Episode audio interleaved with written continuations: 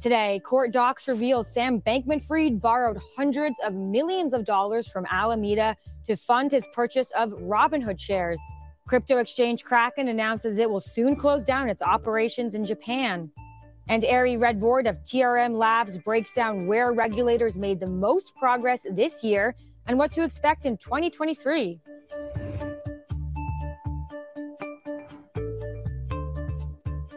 Welcome to C N B C's Crypto World. I'm Pippa Stevens. Crypto prices are in the red today. As of noon Eastern, Bitcoin dipped, trading around sixteen thousand five hundred dollars. Ether dropped just below the twelve hundred dollars mark, and Solana plunged nine percent, trading around ten bucks. Okay, let's talk about the top stories. First up, Sam Bankman-Fried borrowed hundreds of millions of dollars from F T X's sister crypto hedge fund Alameda Research to buy his stake in Robinhood. That's according to this court document filed the day before S B F's arrest. In it, the F T X founder said he and his co-founder, Gary Wang, borrowed more than five hundred forty-six million dollars from the crypto trading firm through promissory notes in April and May. They used that money to finance Emergent Fidelity Technologies, the shell corporation that in May bought a seven point six percent stake in the trading app Robinhood. This comes to light as the battle over ownership of about four hundred fifty million dollars worth of Robinhood stock continues.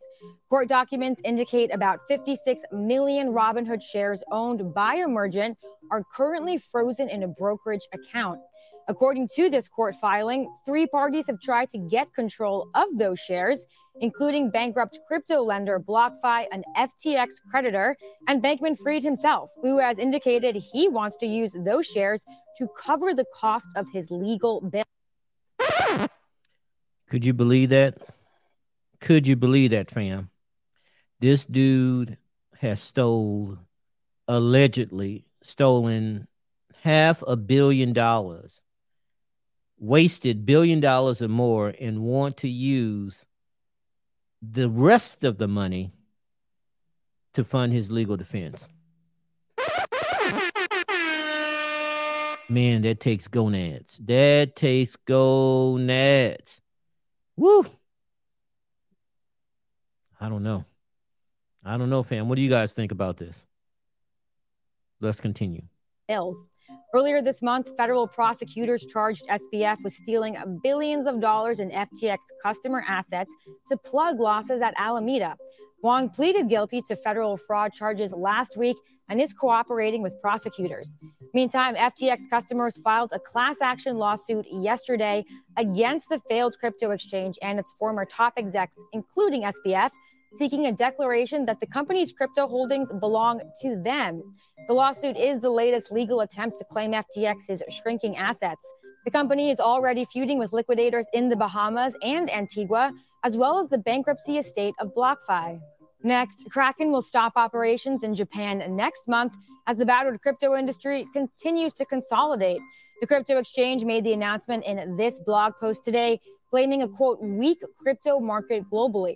Kraken will deregister from Japan's financial services agency by the end of next month. The company has been in cost-cutting mode lately, and you might remember last month, Kraken slashed more than one thousand jobs. That's thirty percent of its workforce. Last, an investor who allegedly drained trading platform Mango Markets of crypto worth millions of dollars was arrested Monday in Puerto Rico. According to this complaint made public yesterday, Avraham Eisenberg's trades in futures related to Mango's token, M N G O, allowed him to withdraw about one hundred ten million dollars in crypto from the deposits of other investors with no apparent intention to pay them back. Authorities say that in October, Eisenberg allegedly used two accounts at the same time to buy and sell futures based on the relative values of Mango's token and the stablecoin U S D C. The complaint says that by being on both sides of the transaction, he artificially inflated the price of the token relative to U S D C, allowing him to borrow and then withdraw millions of dollars worth of different cryptocurrencies. Mango negotiated with Eisenberg and reached a settlement to recover about sixty-seven million dollars. Now, according to the complaint, Eisenberg claimed responsibility for what authorities call the market manipulation scheme. Eisenberg now faces commodities fraud and manipulation charges in the U S All right, on to our main story. Regulators and lawmakers around the world spent twenty twenty-two debating new legal frameworks for the crypto industry. And after the fall of F T X, calls for regulation are louder than ever. So Crypto World's Jordan Smith spoke with Ari Redbord of T R M Labs to find out where regulators made the most progress in twenty twenty-two and what new reforms to expect in twenty twenty-three. Let's start with a big picture and a look back at twenty twenty-two. What has progress in terms of crypto regulation looked like around the world? Where are some of the leaders in regards to regulating the industry? Yeah, no, uh, first, thanks thanks so much for having me on. Um, it, it really has been a truly extraordinary year. And I think what what sort of we forget in some of the sort of the, the crypto winter narrative and around F T X recently is really we've seen regulators globally start to think very seriously and actually implement what sound regulation or policy can look like in the cryptocurrency space. I think we're starting, you, you got to start with the E U, with Europe this year, really, um, who, uh, who imp- voted on and, and uh, now will eventually um, ratify MiCA, the Markets in Crypto Assets Regulation. And the reason I start there is because it's really the first sort of comprehensive framework globally Uh, for crypto. So it deals with everything from central bank digital currencies to stable coins to environmental. Um, but the thing it does that I think is most important is it creates what they call a passportable license. And what that means is if you are a cryptocurrency business and you get a license in Greece or or um, or, or Spain or Germany, that license is passportable. In other words, you can use it in um, France or you know any other sort of E U member state. And what that creates is sort of uh, really for the first time creating clarity to cryptocurrency businesses and say, hey, we, if we engage with Spain or the Spanish regulators, then we also have the sort of ability to to to um, to uh, create a business in in Germany or, or elsewhere. I think that's really, really, really important. Um, you know, I, I think the fun thing in sort of in in the regulatory space is we have seen, um, I think, start some consistency start to play out. You know, uh, this year, uh, Dubai set up the first ever Uh, cryptocurrency-only regulatory body called VARA, the Virtual Assets Regulatory Authority. Uh, just extraordinary. Um, even just in the last few weeks, we have seen uh, the U K um, start, you know, put put out additional, um, you know, thoughts on what it will take to become a cryptocurrency hub. And that's sort of, a, I think that's an important sort of catchphrase this year, is we're seeing regulators around the world yes, want to regulate because you want to keep an ecosystem safe, right? Consumer protection, anti-money laundering, investor protection, but you also want to create this hub. And in order to create a hub for crypto, an environment where crypto wants to operate, you have to create that regulatory clarity. So, uh, you know, I know we'll talk about the U S a little bit more in a moment, but that's just sort of like the very, like, you know, high level. Um, so much, so much going on in the world uh, today in the space. Um, in regards to the U S, you make an important point about concerns over over-regulating because Crypto World spoke to Senator Ted Cruz earlier this year, and he was actually concerned about over-regulation in reaction to F T X.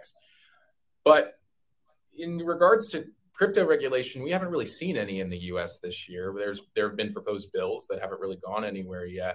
Can you talk about what the holdup is with crypto regulation here? What are what are we waiting on, or do we already have the rules in place with the S E C and there really isn't a need for any right now?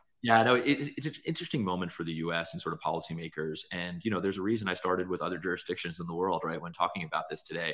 Um, but the reality is, look, I mean, this year, you know, what are the big stories this year? I think the White House uh, framework on digital assets is one of the major stories this year in the crypto space. And really, I think there was some sense within the um, executive branch that we were not going to be a po- at a point, mostly politically, to get to sort of a MiCA style comprehensive framework for digital assets from the legislative branch, from Congress.